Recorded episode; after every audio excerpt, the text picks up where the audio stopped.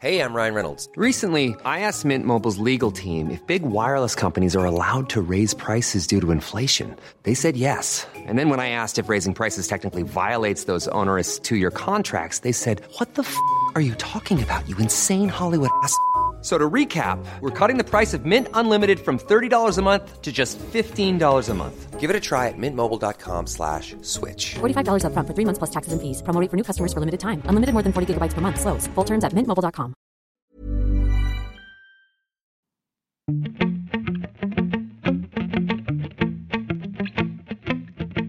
Salut, c'est Thomas Rozek. Je ne sais pas si c'est l'effet retard de notre récente série de reportages sur Marseille, que je vous conseille d'ailleurs vivement d'écouter si vous les avez loupés, mais tout récemment, dans les discussions de notre petite mais vivace rédaction, s'est invité un programme télé au sujet duquel je n'imaginais pas encore il y a peu devoir m'intéresser sérieusement, puisqu'il s'agit de Plus belle la vie. Alors oui, je vois déjà les sourires narquois et la petite pointe d'ironie qui s'invitent dans bien des têtes au simple énoncé du nom de cette série qui depuis plus de 15 ans déjà squatte la troisième chaîne. À la mi-février 2020, le 4 millième épisode sera diffusé. Mais au-delà du record de longévité, c'est plutôt le contenu qui nous intéresse. Car à la réflexion, cette série qui semble au mieux inoffensive, au pire totalement ringarde, elle est plutôt à la pointe sur les questions de société qui font ou feront débat en France. Mariage pour tous, diversité, inclusivité, violence sexiste et sexuelle, transsexualité, tous ont fait l'objet d'un traitement dans cette série plus en avance qu'il n'y paraît. Alors on a essayé de comprendre pourquoi, et ce sera notre épisode du jour. Bienvenue dans Programme B.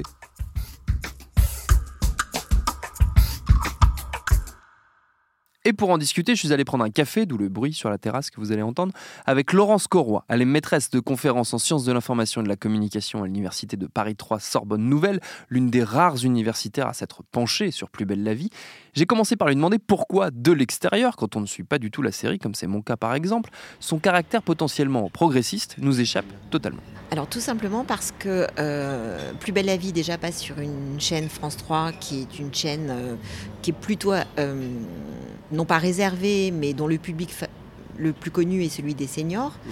Donc quand on n'est pas dans le cœur de cible, évidemment on connaît peut-être sans doute plus mal la série. Et en fait c'est un programme qui est intergénérationnel et qui souvent est regardé beaucoup par les, les enfants et les jeunes adolescents éventuellement avec leurs parents, ou alors euh, avec euh, les grands-parents. Donc ce qui fait qu'il y a un phénomène intergénérationnel qui fait que les actifs qui auraient plus de 25 ans euh, sont moins le cœur de cible peut-être, surtout que ça passe à un horaire où parfois ils, sont sortis, ou ils ne sont pas rentrés du travail, etc.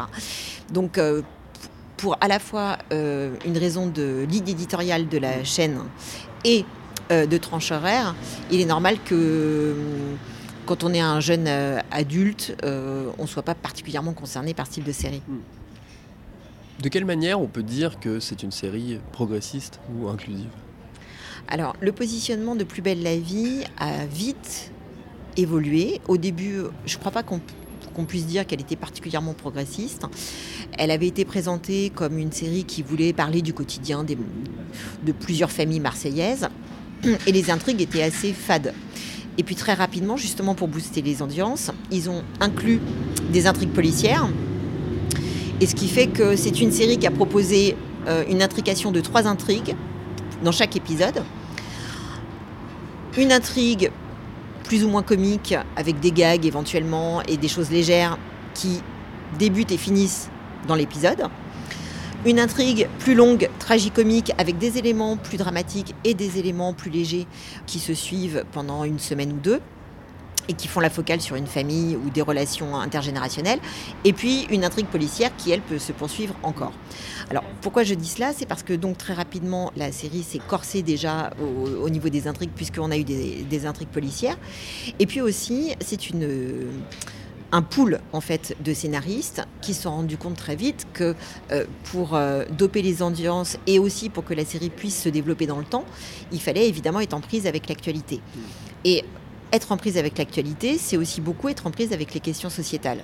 Et dans les questions sociétales qui ont traversé notre société depuis une quinzaine d'années, il y a euh, la place des sexualités, la place des minorités, la place des femmes, les rapports entre hommes et femmes, mais aussi entre hommes et entre femmes. Bref, toutes ces questions-là, dont on a vu aussi des débats sporadiques dans la, dans la société civile et dans la rue, hein, on, se rappelle des débats autour du mariage pour tous, ont évidemment innervé un certain nombre de, de scénario. Et c'est ce qui fait que euh, la série s'est mise en prise avec la société. Et elle a même parfois aussi euh, un tout petit peu devancé, ou en tout cas, on pouvait avoir l'impression qu'elle devançait la société. À mon avis, elle la devançait pas tant que ça. En réalité, elle a été très sensible aux revendications euh, des minorités, aux revendications euh, des femmes, aux revendications euh, d'un certain nombre de groupes composites qui forment aussi notre société et, et avec lesquels on doit composer parce que c'est ça faire lien et, être en- et vivre ensemble. Est-ce que c'est une série engagée? Elle est engagée au sens où elle se veut en prise avec des valeurs de bien commun. C'est-à-dire que l'idée toujours est d'essayer de dépasser les instincts claniques, de dépasser euh, les valeurs communautaires pour essayer de faire une société française apaisée. Donc en ça, oui, elle est relativement engagée. Euh, il y a quelque chose, par exemple, qui est très français dans la, dans la série, c'est par exemple le, la critique de l'argent la critique de l'argent facile, euh, du capital, euh, c'est quelque chose qui est très hexagonal. Donc elle est engagée, mais en même temps, elle est très raccordée avec des valeurs qui sont euh, des valeurs assez représentatives de notre société. Comment on explique cette, euh, cette tendance euh, aux idées progressistes? Est-ce que c'est lié euh, aux personnes qui l'écrivent, à la, à la conception même, à la fabrication euh, très concrète de la série? Oui, je pense qu'effectivement, ça dépend des scénaristes et de, de leur volonté de, bah, de parler de, de sujets qui, euh, qui ne font pas consensus, mais en même temps euh, qui évoluent. Et on voit à quel point d'ailleurs euh, la série a, a bien épousé finalement l'évolution de la société. Mais par un mouvement réticulaire, on voit aussi que ces séries permettent aussi à des gens qui sont dans des minorités de pouvoir trouver des modèles médiatiques pour mieux exister, pour se sentir représentés et avoir le courage de parler. Moi, ce qui m'avait beaucoup frappé dans les premiers cas de coming out qui ont été montrés dans, Plus belle la vie, c'est les témoignages ensuite de fans de la série, de jeunes fans, qui ont dit qu'ils ont pu trouver le courage de parler à leurs parents. Et c'est là où c'est intéressant, c'est-à-dire que ce n'est pas tant que la série euh, est précurseur, c'est qu'elle permet médiatiquement, à des heures de grande écoute, de donner des modèles dans lesquels des jeunes et moins jeunes vont pouvoir se reconnaître et mieux vivre. Je t'ai dit que j'étais pas vraiment un garçon comme les autres. Ah oui, ça je te confirme, ouais.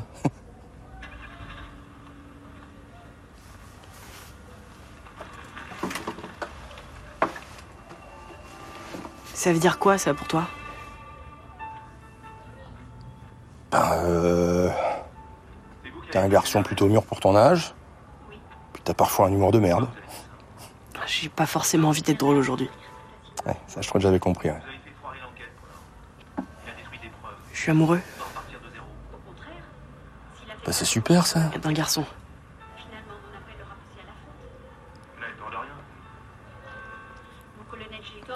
T'es pas obligé de m'en parler, hein, c'est ta vie privée. Non, non, c'est. c'est- C'est important.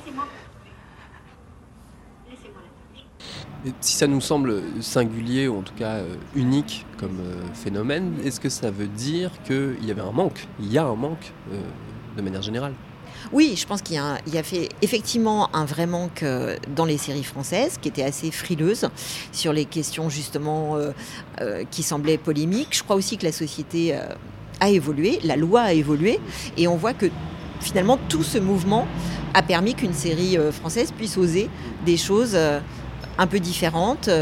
Ça m'avait beaucoup frappé par exemple pour l'avortement où la série euh, l'a traité, a montré aussi euh, ce type de choix, qui, et c'était important, puisque jusque-là, on avait des séries qui, lorsqu'elles présentaient un personnage qui avait justement un- une difficulté euh, et, voilà, et devait avorter, eh bien, par des artifices scénaristiques, on, tombe dans l'escalier, ou il y a une... tout simplement une fausse couche qui arrive, permet au personnage de ne pas choisir et donc de ne choquer personne. Euh, là, je trouve que ce qui est intéressant dans Plus belle la vie, c'est qu'elle assume des choix euh, et montre jusqu'au bout, justement, euh, une pluralité de points de vue. Parce que ce qui est intéressant aussi dans ce type de série chorale, c'est de montrer qu'on peut avoir plusieurs avis différents, mais à la fin, doit euh, quand même prédominer, prévaloir le respect de la loi et le respect euh, des différences de chacun. On m'a dit qu'on réfléchissait. Non, tu as dit qu'on réfléchissait. Moi, j'ai essayé de t'expliquer plein de fois que je voulais pas le garder. Quel moment tu m'as expliqué quoi que ce soit, toi Je t'ai dit que j'étais pas prête. Ça veut rien dire, ça. Moi non plus, je suis pas prêt. Bon, maintenant c'est fait, d'accord? Alors, alors, alors. je-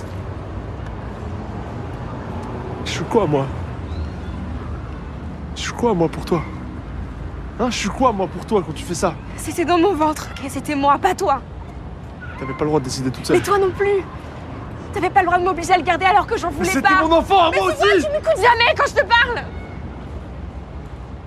Euh, ces choix euh, marqués parfois très fortement, est-ce que ça leur a attiré des ennuis euh, auprès du public? Est-ce que ça les a parfois euh, mis dans des situations euh, polémiques? Ou est-ce que ça a à chaque fois été euh, accueilli avec bienveillance? Il faudrait demander euh, aux producteurs de la série.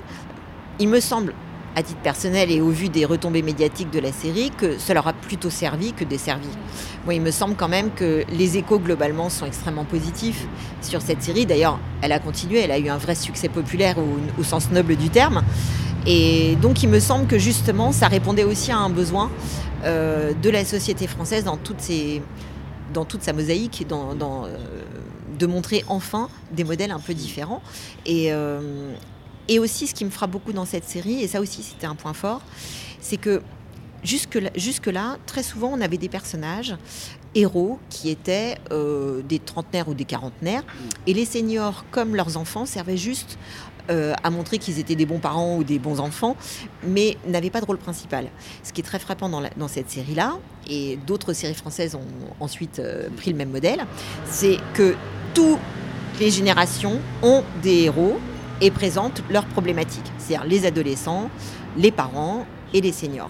De la même manière, par exemple, la sexualité des seniors était très peu abordée, elle a été abordée dans Plus belle la vie. C'est-à-dire que ce qui est intéressant, c'est qu'enfin une série a montré qu'il n'y avait pas que des trentenaires ou des quarantenaires dans la société française, on avait toutes les générations et qu'elles méritaient toutes d'être représentées et d'avoir des problématiques euh, mises en scène.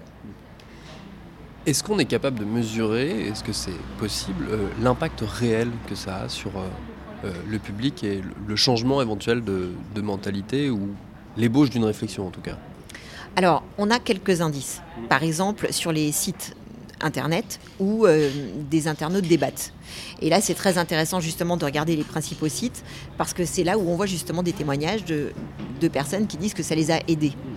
On a aussi des études américaines euh, qui vont dans le même sens, c'est-à-dire que ce que permet une série, c'est un attachement émotionnel sur le long terme à des personnages. Et du coup, c'est plus facile euh, d'entendre euh, des messages lorsque les affects sont mobilisés. Je pense par exemple à un moment donné à la ministre de la Santé qui avait demandé à Plus Belle la Vie d'introduire une campagne de prévention du cancer du côlon parce que c'était une façon plus facile de faire passer le message que dans d'autres canaux plus officiels. Et ce qui fait que euh, euh, les séries comme support d'affect euh, permettent de finalement réfléchir aussi à soi-même, exactement de la même manière euh, qu'un lecteur. Quand il lit un livre, évidemment, c'est un dialogue qu'il amorce avec lui-même. C'est pour ça que Flaubert disait qu'on ne lit pas un livre, mais qu'on se lit à travers le livre. C'est un peu la même chose dans les séries.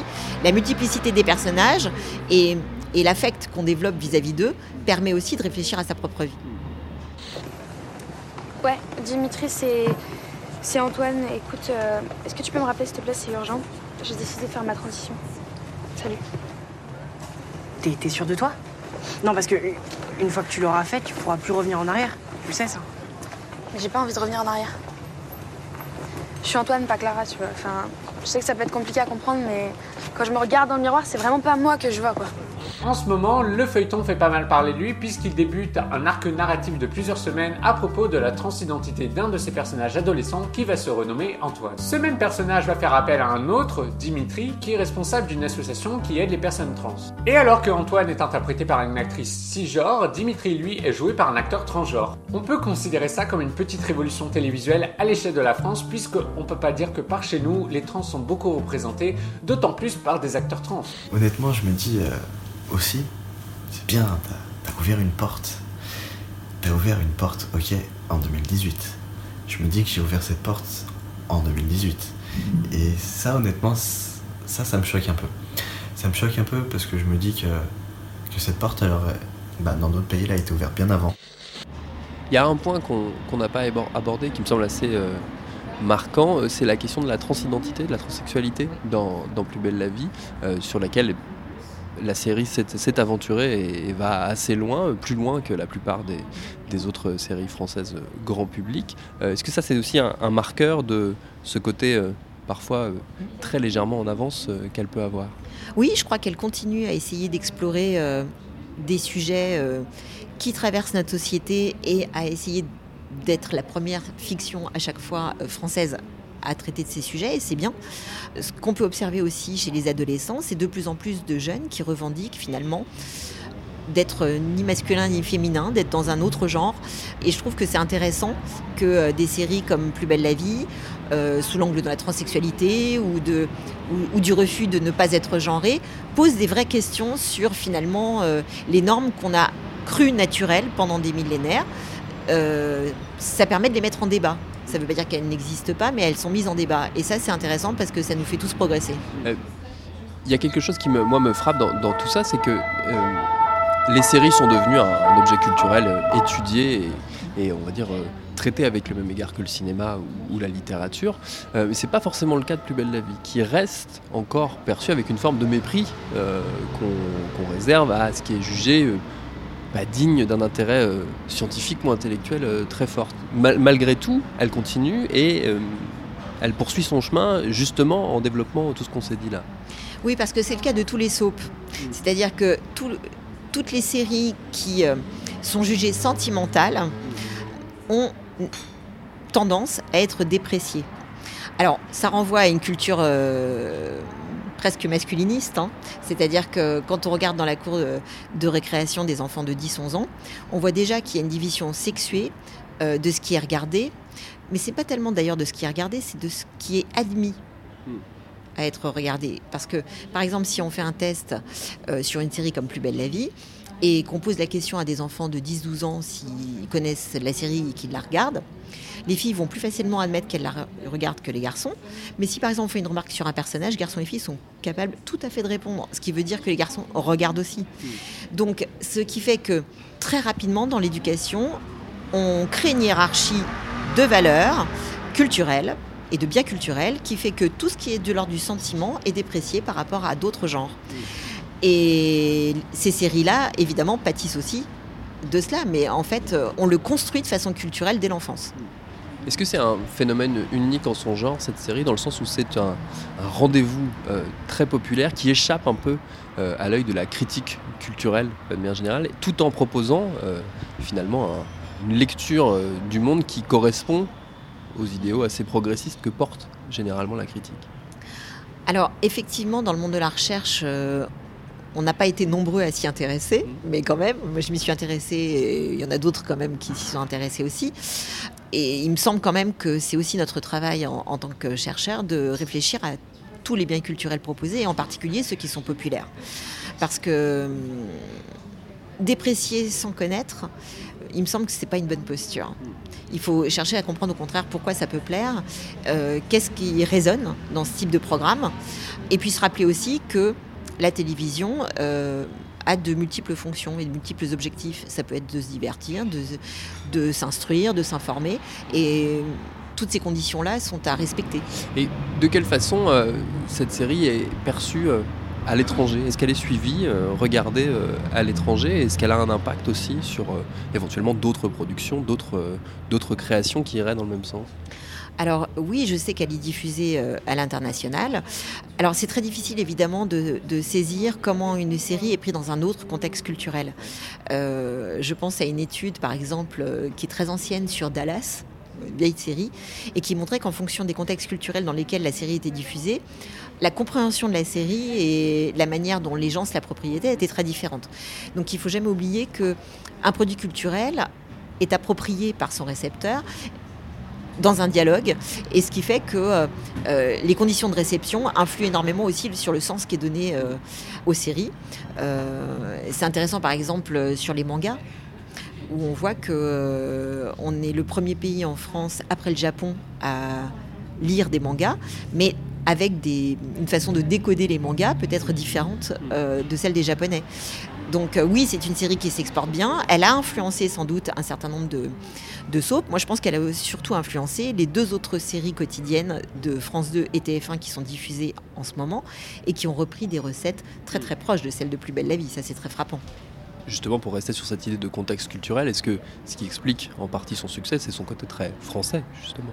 Oui, je crois qu'elle a su euh, euh, manier à la fois des valeurs extrêmement euh, françaises euh, dans euh, ses représentations des lieux Carrefour, le café, une certaine convivialité à la française, l'importance de la nourriture. Il y aurait une étude à faire sur voilà, ce qui est montré sur les rendez-vous culinaires de Plus belle la vie, mais aussi on voit les personnages le 25 décembre fêter Noël, euh, attendre le bac.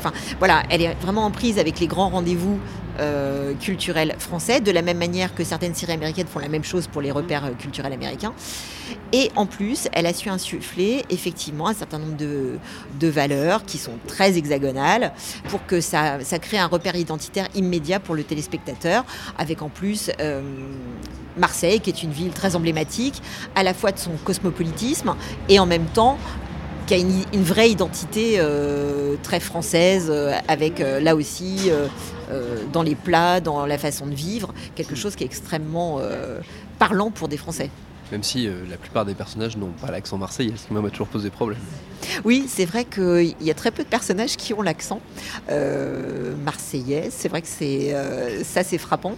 Mais c'est un peu le principe d'un programme national. On a sur TF1 un programme qui se passe à 7, dans le sud aussi. hein. On voit un rapport aussi à la mer. on a un pays entouré d'eau. Et non pas l'accent non plus.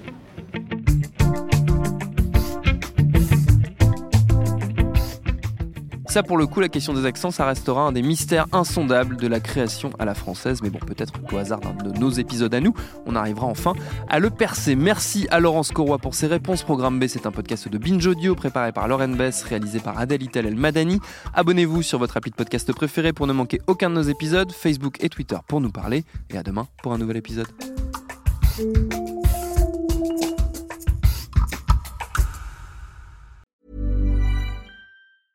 Hi, I'm Daniel, founder of Pretty Litter. Did you know cats tend to hide symptoms of sickness and pain? I learned this the hard way after losing my cat, Gingy. So I created Pretty Litter, a health monitoring litter that helps detect early signs of illness by changing colors, saving you money and potentially your cat's life. Pretty Litter is veterinarian developed, and it's the easiest way to keep tabs on your fur baby's health right at home. Go to prettylitter.com and use code ACAST for 20% off your first order and a free cat toy. Terms and conditions apply. See site for details.